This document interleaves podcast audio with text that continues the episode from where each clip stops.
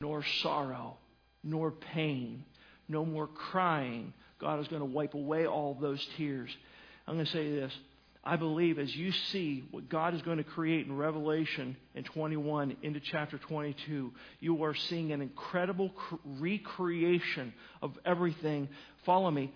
Better and greater than his first creation. You say, how can you say that? Because there will be no devil, there will be no temptation. There will be no tree of knowledge of good and evil. And we're never going to experience that again. No one will experience sorrow ever again. Our God has this in His vision, in His mind, in His will, as He is created. From the very foundation of the world, God says, I have Jesus Christ nailed on a cross. He is the lamb slain from the foundation of the world because God knew man was going to mess it up. So God says, I'm going to fix it up. I'm going to make everything new. I'm going to give them a restored heart. The sin problem, I'm going to correct that. And that's why, even as Christy has said, when we see a loved one who is a believer in Jesus Christ, when they pass away, the righteous has hope in his death. Absent from the body is to be present with the Lord. No holding tank. No waiting. Immediately in the very presence of the Lord Jesus Christ and all other believers. That's what God says. This is His design. Man gets in again and messes everything up. So we start thinking, well, it can't be that simple. It's got to be deeper because God's so deep, so therefore it can't be just simple. So we talked last week about gappers, you know, thinking the earth is still millions and billions of years old to try to counter Darwinism and a lot of other things. That was dumb because that discredits the word and the authority of the word. And so we walked through how we believe in a young earth and uh, we we believe it is decaying. Hebrews chapter one even talks about that. This earth is like a like a cloth that's deteriorating. It's getting worse and worse. It's not getting better. God in His Word explained all of this. So let's just believe what God said. Stop developing our theories and just believe what God says. And once we have that in our heart, and this will be the conclusion of the message, it then corrects what we do on this earth, how we work, what we do. Everything is changed because we learn in the Word why God created us. Last week we talked about when. Genesis 1, 1 1 through chapter 2. Six days God created this place. Everything. It's six literal days, not six million years. Not it's six literal days. And you say, how could he do it like that? Well, the same way one day you are going to be translated and then going into heaven someday. I believe that's going to happen. Well, if God can take you to heaven, do you think it's really a big problem for him to create everything from nothing? Hebrews 11:3 Through faith we understand that the world was framed by the word of God. Word of God, Jesus Christ, literally spoke into existence all things. Let there be light, and it was there. So God's power made all things. And Revelation 4:11, we'll talk about this in a moment, begins to unfold then Genesis 1 1 and following. Let's go ahead and look at this. We are in the Revelation. Just one verse today, verse 11 of chapter 4. And those who are visiting, we have a bit of a tradition here. And when we read God's Word together at the beginning, we encourage you all to stand if you would do that, please, out of respect of God's Word. Revelation chapter 4 and verse number 11.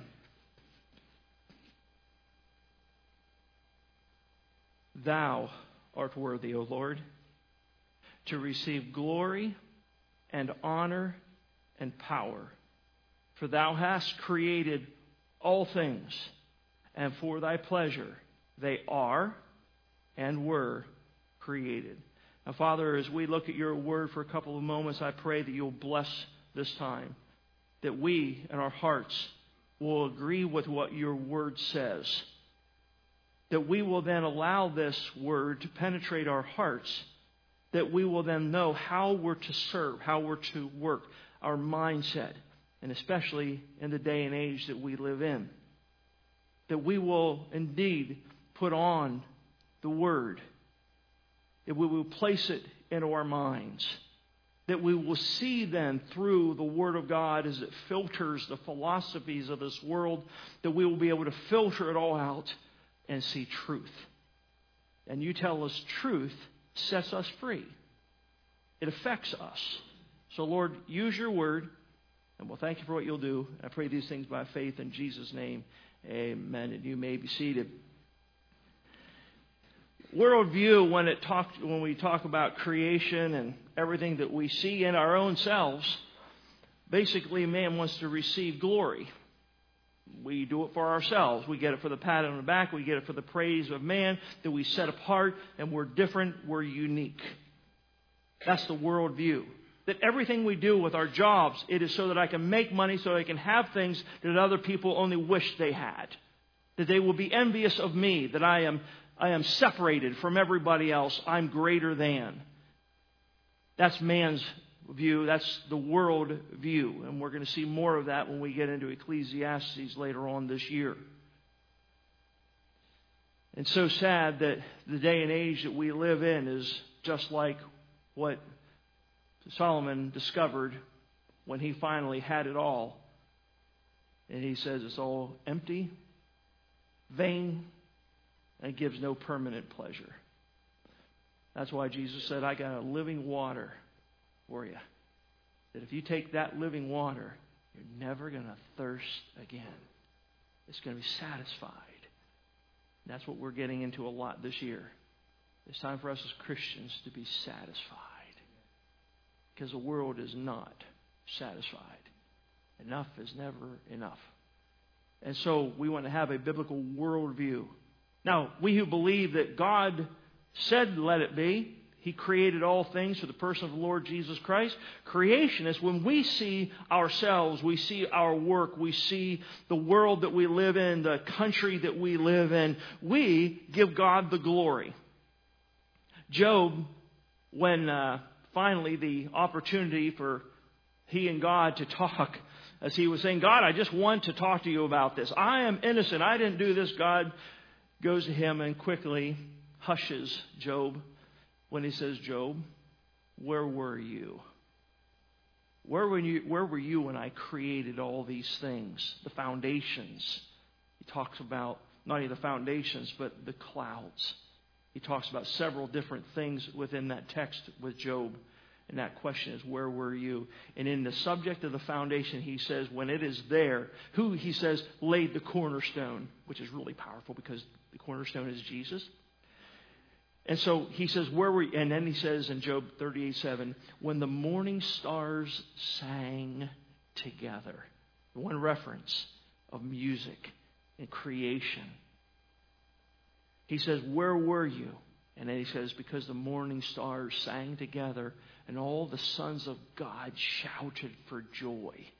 Can you imagine everything coming to life and realizing, my first breath, and God gave it to me. Well, God breathed into man life, and he became a living soul because God created him, and he took that first breath and had a full knowledge, full capacity, no sin. Everything was beautiful and perfect and a fellowship with God. Oh, how they sang. The angelic beings who were created sang because they acknowledge the same thing that we do. The New Testament sheds light on what happened. It's, it's, if you will, a progressive revelation of, we can see that Colossians then confirms what we know from Genesis. In Colossians, pardon me for reading these for sake of time today, but verse 15 and following, who Jesus is the image of the invisible God, the firstborn of every creature, the thought of the resurrection. For by him, that is Jesus Christ, were all things created that are in heaven, that are in earth. That's Genesis 1 1 again. Okay? So all things were created, whether they're visible or invisible. Isn't it interesting that God's Word knew that there were things created that the naked eye could not see? So, science class, you got the microscope, you get to look down, you get to see all these things that we can't see with our eye, and yet we know even those things didn't just come into existence, but is an incredible design by the designer, and therefore it is. And he says, whether they be thrones, even governments, dominions, principalities, or powers, all things were created by him and for him. Same thought we're going to get into with the revelation. And he, Jesus Christ, is before all things, eternal past. And by him, all things consist.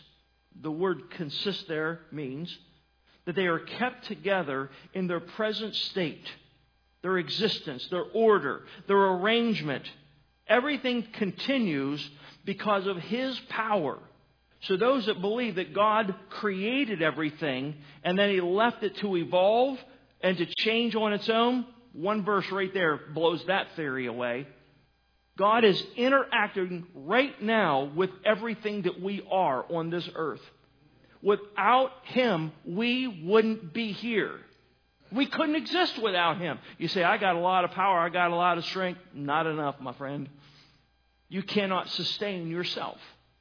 So God sustains it all.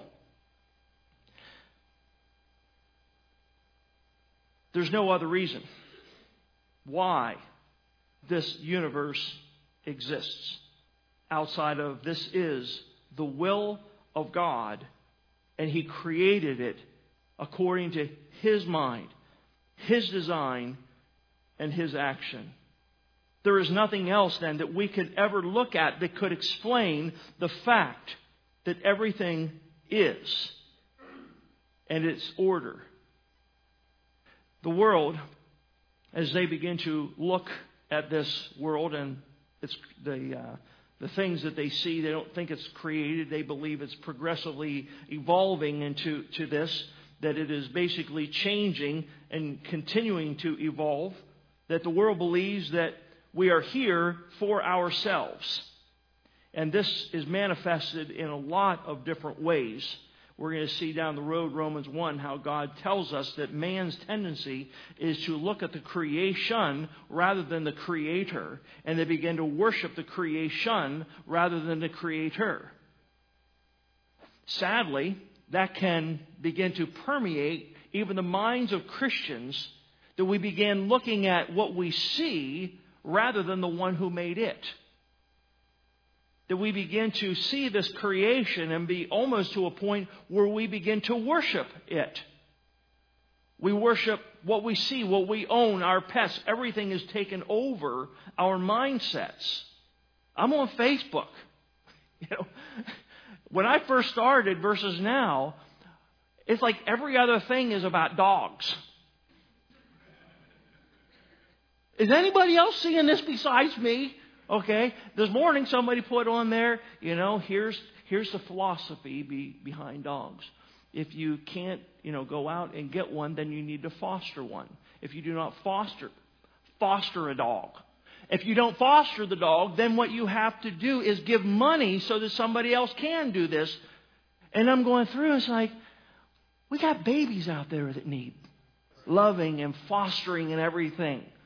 And what we have done we have created an equality from God's creation with man.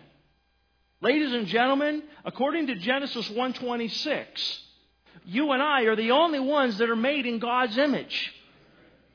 My dog, Harley, who I love a lot, he's my puppy. He's right there when I'm getting all these notes together. He's just sitting there putting his paw up on me. It's like, hang out with me, hang out with me. Love my dog. He's cool really cool dog. But guess what? When it comes to it, there is nothing that I view in this earth like him when it comes to man. Everyone here is more important than a dog or a horse or your rabbit or anything else. And I have Christians mad at me when I say that.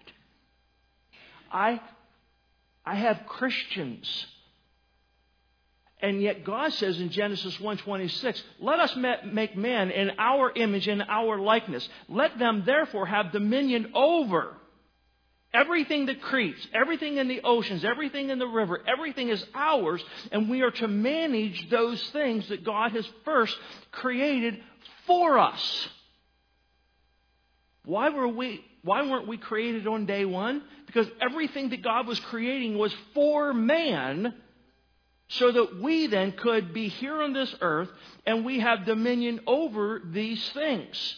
And yet we have put the creation above that which is made in the image of God. And I believe that's a bad philosophy. I love my dog Harley, but Jesus didn't die on the cross for him. He came to redeem man. Man, you. And God loves you. Now, all of this creation, 2 Corinthians 5 says, this whole creation has always been groaning. It can't wait for Revelation 21. It is waiting for the millennial reign. It is waiting for the curse to be lifted. I get all of that. But when it comes to eternal beings, you and I are the ones that are made in God's image. And He loves you, my friend, and He died on the cross for you. He has made you, He has designed you and therefore, we see him uniquely as our creator. The belief that God created us for himself changes everything. That's what the Revelation describes. For uh, his own good pleasure, his pleasure, we, everything that is here, were created for him. So The Bible tells us why we are here. We're here to glorify God. We are here to honor God. We are here to recognize we are here because of His mighty power. We are designed and created for His will, according to His will and His desire for us to be here. It changes everything. Changes everything. So I, I, I think we've all seen Christians that are self centered and everything is revolving around them first and therefore are going to choose everything from career, their spouse, how many kids they're going to have. I mean, they have their whole life planned out and laid out, and never one time said, God, I want to seek your face about it. You know what we've just done? We've taken over God's rule. So everything, everything, we should be thinking and and, and, and, and acknowledging, God, you've created me. Why am I here? You know, everyone is uniquely made by God. There is no one in this room the same. And because of that, God has gifted you uniquely to be able to do something for His glory. So we begin to work. If, if our focus is wrong, what we do or our work will then also be wrong. Uh, did anybody, any, any of you ever work with the boss's son? Some of you are a boss's son, sorry. But I, my, my first, uh, right before I went in ministry, um, the, uh, the, the last job that I had when I actually worked for a living was, uh, was, was when uh, I was at a factory. It was the only place that was a union.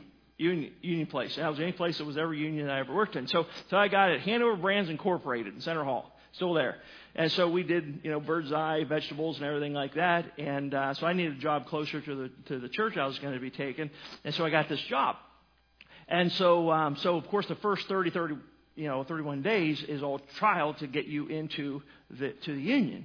And uh, of course, I'm thinking, man, I need this job really, really bad. So I am working my tail off. And so we would take the uh, the totes, you know, we put this little piece of wood in there, we tape it on there, take it over, and weigh it out, and then take it to the guys to fill up. So that was my job. It was really tough. That's what I did. And so this other guy, that younger person, was hired same day, and uh, he was the supervisor's. Uh, uh, excuse me, his, the supervisor was his uncle, so he's the nephew here. And so he kept on telling me, by the way, my, my uncle is a supervisor. Uh, if he told me that 10 times a day, you know, he's a supervisor. This is in his brain. So it was about the second day, because we were supposed to each do it, take it over. And eventually I noticed, because we had to drag, drag these over to get weighed, and I noticed after a little bit he drug one over and he just stood there. And he was waiting for me to make and put the toast together, and I would drag him over, and he would weigh them, and so he cut out basically the work because he's the supervisor's nephew. So he was going to be running the place before long, if you're following me. And he was he was an arrogant little guy. And now I'm probably 10 years older him at the time, at the time maybe maybe uh, maybe eight years older than him. I didn't say a word. I'm like, fine and I'm sweating and I'm ripping into it. And eventually, he's standing over there leaning and saying, Come on, you need to hurry up a little bit. Well, the supervisors were actually kind of peeking around the corner. He didn't know it. And I kept on doing this. Eventually, the supervisor came up to him and said, By the way, you are not supposed to be standing here. You are supposed to be doing what Carl is doing and doing the exact same thing. He got reprimanded. It's amazing how when we see ourselves, who we are, it will affect what we do. I looked at myself as I need this job. He saw himself as I'm sure in. I get a relative. I know a guy. Guess what happened after day 30? He got fired and he was out. And the supervisor came to me and said, um, Hey, Carl, I'd like for you to consider something. He goes, We could really use a little help. Now, I didn't know that I didn't know what was going on. And he's I could use a little help going between the guys and the supervisors, and so we don't have to keep coming back and forth. And he said, Would you consider doing this? I'm like, Sure, whatever you need me to do. I had no idea. There were guys there for 25 years that wanted that job. Day 31, I became the lead man over guys that were there 20 plus years. They hated my guts. Wouldn't talk to me. It was interesting. When I told them what to do, they said, I don't care who you are. I ain't listening to you. And they would. They wouldn't even do what I'm telling them to do. I'm like, okay. Supervisors would come over and say, if Carl tells you to do this, you're going to do it. I'm sitting back here thinking, wow, this is really interesting. I say that to help us realize if we see ourselves as created by God and we are here to serve Him, we are stewards. We see everything different. We work humbly before our God instead of thinking, I deserve everything. Is that helping our generation? It, it, it's a mindset. So everybody is like, well, of course I'm going to get the best job. Of course I'm going to get this. Whoa, whoa, whoa. What happened to working? working on up. And so, what I have seen is God tells us, Humble yourselves, therefore, under the mighty hand of God, and he shall exalt you in due season, right time, not early, not late, God's timing. And so we work hard. We see everything as I'm here. God is going to be glorified in my work. God is going to be glorified in my home. God is going to be first and glorified in everything I do. 1 Corinthians 10 tells us, whether therefore you eat or drink, do all to the glory of God. Knowing why we are here changes what we do, how we do it. We always have God in our mind and that He is doing it, helping us to be able to do it. And it is all for God's glory. So I close with this question. Why? Since God is to be glorified, since God is the one that has the power, since we are to honor Him, why then do we as Christians many times do it our own way? If we know this in our mind, why do we do things in our own strength? I can do all things through. He's the one that strengthens me. I can't do what I'm doing this morning. Just one on one. Come on up here and stand and look that way. How about it? You guys, it's, it's kind of intimidating being up here hoping you don't get a frog in your throat while you're singing, you know? This is like really intimidating up here. This was not my first option when I was thinking job career.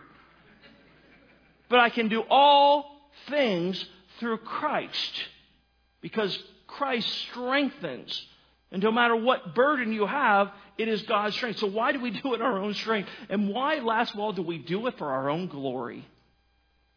Why are we always thinking, I want people to see me? I want the attention. I want the center. I want the light on me. When realistically, folks, we know God is the one to be glorified in our lives. But we struggle with it. Why? Sin. Sin tends towards pride, selfishness, my way. I know what the Bible says, but I got a better way than God. Let me know how that works out for you. I'll see you in my office. Doesn't work. It doesn't work. We know the answers. We know the answers. We know exactly how we're supposed to do it. We have it all right here. But putting it into practice is so hard. It's interesting for pastors. He says, not being a novice, lest being lifted up with pride, he falls into the condemnation of the devil. He says, no, no, no. You better have some experience. You better not go in there too young because you know what's going to happen? As soon as people come up and say, You're the best pastor I've ever heard. You are just amazing. You just captured my attention. And you're thinking, mm hmm. Yeah, God's, God's glad I'm on his side. How did they ever do it without me? I'm the man. And then we fall flat on our faces because we listen to our messages every once in a while and we're like, oh, you poor people, listening, listening to that. We have to laugh at ourselves and realize we're nothing. God says we're nothing but a bunch of dirt put together by Him, and God breathes into His nostrils a breath of life. We're a bunch of dirt. That's all we are. Everything I am is because of God. Everything that I will be is because of God. For me to get to heaven is going to be because of God. Jesus died for me. Therefore, I am saved because I believed in him at 19 years old. God gets the glory. And we have that in our focus. When the problems start coming our way, we will not do it our way. We're not going to do it our own strength. We're going to say, God, I don't want the glory. I want you to be glorified in it all. Everything changes. So whether it's successful or fails, it doesn't matter because we had the purpose, we had the reason focused. To God be the glory. Great things He has done. Father, we thank you for the time. Thank you for your word. I don't know the hearts here, you do. But Lord, there might be some here that really have been doing it their own way instead of your way. They've been doing it their own strength instead of your strength and they might even be trying to work themselves into heaven their own way. And we believe in your word that you have te- clearly taught us it is not by works of righteousness which we have done, but it is according to your mercy that you save us.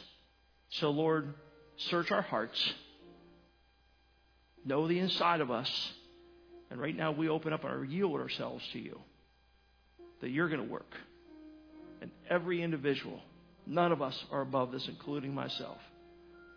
And I pray that this invitation will be meaningful to each one. So with heads bowed and eyes closed just for a moment, my friend.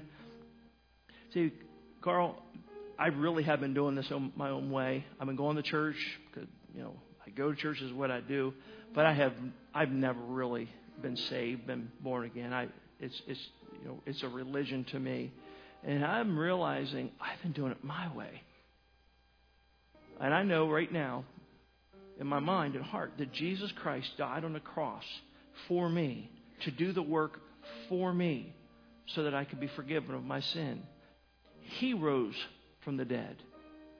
Three days later, through power and might, to prove he is the Messiah, to conquer what sin brought, and that was death, and he brought in life. That's what Jesus Christ has done for you. You see, by faith, you believe that Jesus died and rose again for you, that's what is called the gospel, the good news. If you believe in your heart and call on Jesus Christ to save you from your sin, your personal sin, He will save you. Now, my friend, I want to be really clear. I'm not talking about just praying a prayer. A lot of people do that. I'm talking about the prayer where you come to God one on one and say, God, I am a sinner in your sight. I cannot save myself. I believe Jesus did the work for me. I believe in him as my Savior. I believe he rose again three days later for me. I call on you to save me. That's what I'm talking about. We call it the sinner's prayer. that you are honest with God and you say, But I've been raised in a Christian home, I've always gone to church, God is not impressed with that. What God is impressed with is faith, believing in the Lord Jesus Christ. And when you do, you will be delivered or saved. If you pray and call on Him right now, He'll save you right where you're at. Just invite Christ in. You can say something like this Dear God, I know that in your sight I am that sinner. And I do believe you sent your son Jesus to die on the cross for my sin. He did the work for me, and I thank you. I believe powerfully you rose again from the dead three days later for me. Now, Lord, save me. Give me that eternal life. And from this day forward, may I serve you with my whole heart. May I put you first in my choices. May I do it your way and your strength for your glory. If you prayed something like that, I really rejoice with you. Don't be afraid. Don't be ashamed of it. You let someone know of that decision.